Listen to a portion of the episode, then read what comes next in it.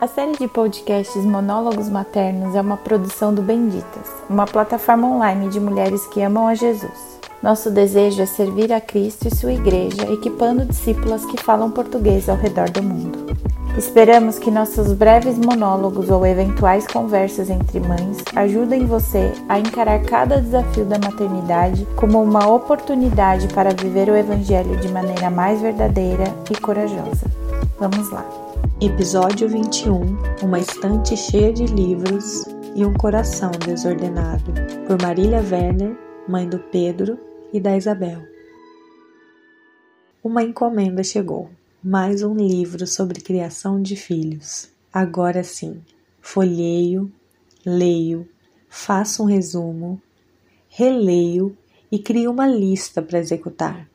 Estou animada como que munida de uma nova arma para a batalha que muitas vezes parece ser a maternidade. Mas a realidade me alcança, então penso: não, ainda não é suficiente. Outra encomenda chega, outro livro sobre criação de filhos. Talvez seja esse o que eu tanto precise. Talvez seja esse o que vai me ajudar a lidar melhor com os meus filhos. Folheio e então leio rapidamente como se a rapidez da minha leitura equivalesse à rapidez com que eu, colocando tudo em prática, conseguisse sucesso. A lista de estratégias e ferramentas aumenta. Agora sim. Não, não é possível. Por que eu não consigo? Quantos livros serão necessários para me tornar uma boa mãe? Para controlar aqueles pequenos que estão ao meu lado durante o dia e também à noite?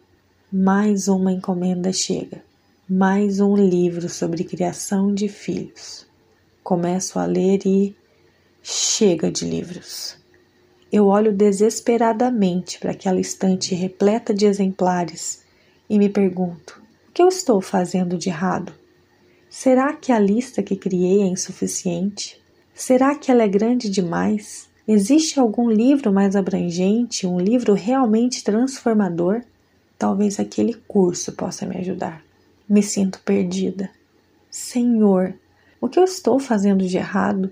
Só quero ser uma boa mãe para os meus filhos, só quero ajudá-los a serem boas crianças, mais comportadas e menos birrentas, mais obedientes e menos choronas. Só quero um lar com mais harmonia e paz, um lar que traga glórias ao teu nome.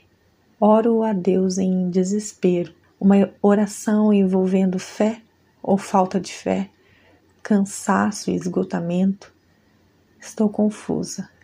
Foram tantas as leituras e também estou sem forças. A rotina está muito pesada. Me vejo diante de um grande problema sem saber como resolvê-lo. Afinal, foram tantas as tentativas frustradas. Oro a Deus e Ele me fala através de Sua palavra.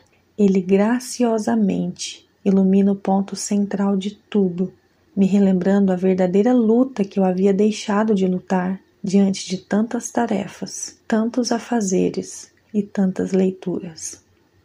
De repente noto que nem todas as editoras do mundo poderiam resolver o real problema, que é o meu pecado, o pecado dos meus filhos, o pecado da minha família.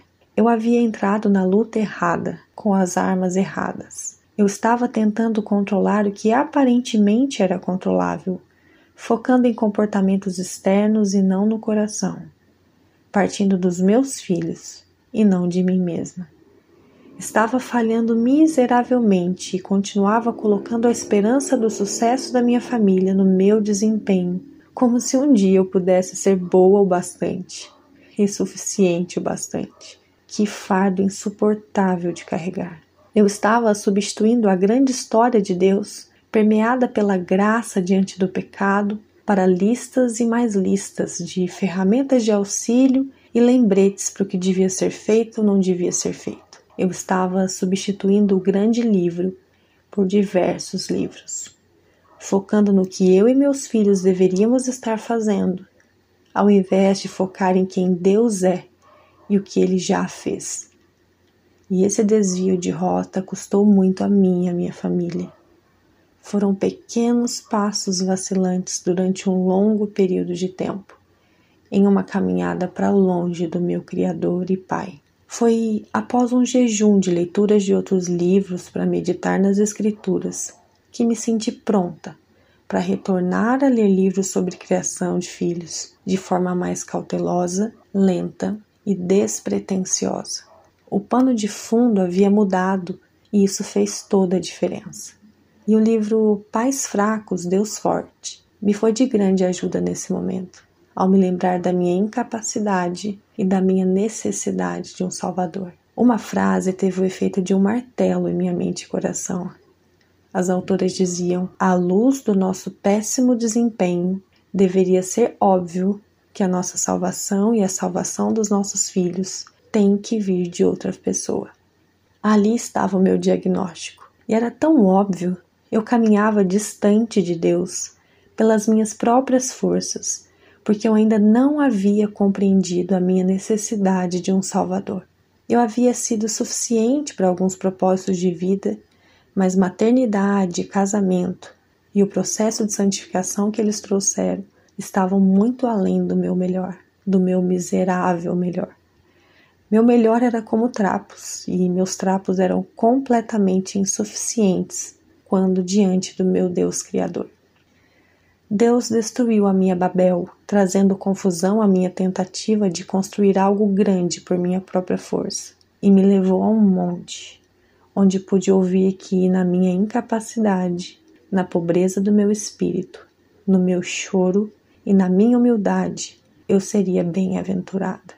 Nesse processo de transição do legalismo para a graça, das regras para a liberdade em Deus, houve destruição e confusão mas jamais abandono. Veja um pai amoroso, como descrito em Hebreus 12, de 10 a 11, onde vemos nossos pais nos disciplinavam por curto período, segundo lhes parecia melhor, mas Deus nos disciplina para o nosso bem, para que participemos da sua santidade. Nenhuma disciplina parece ser motivo de alegria no momento, mas sim de tristeza. Mais tarde, porém, produz fruto de justiça e paz para aqueles que por ela foram exercitados. Eu havia sido disciplinada, eu estava sendo exercitada. E hoje vejo que, sem esse vale de amor, eu estaria aprisionada em mim mesma, rumo a mais uma estratégia humana para tentar resolver um problema muito maior que mim mesma. Eu ainda continuo lendo. Livros continuam chegando em minha estante mas hoje os leio pelas lentes da narrativa bíblica do nosso Deus. Quem Deus é? Quem nós somos? Onde estamos? Para onde vamos? E como podemos, aqui e agora, expandir seu reino de amor?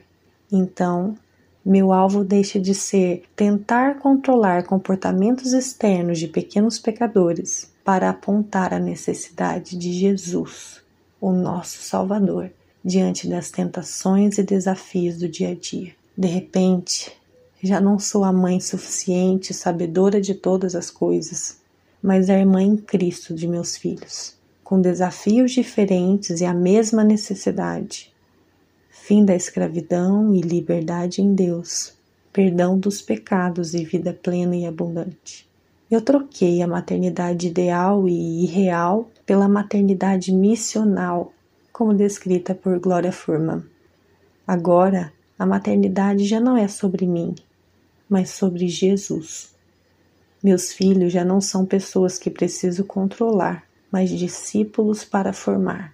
Afinal, a maternidade faz parte da missão redentora de Deus. E que privilégio, mesmo sendo tão pequena, ser usada por um grande Deus.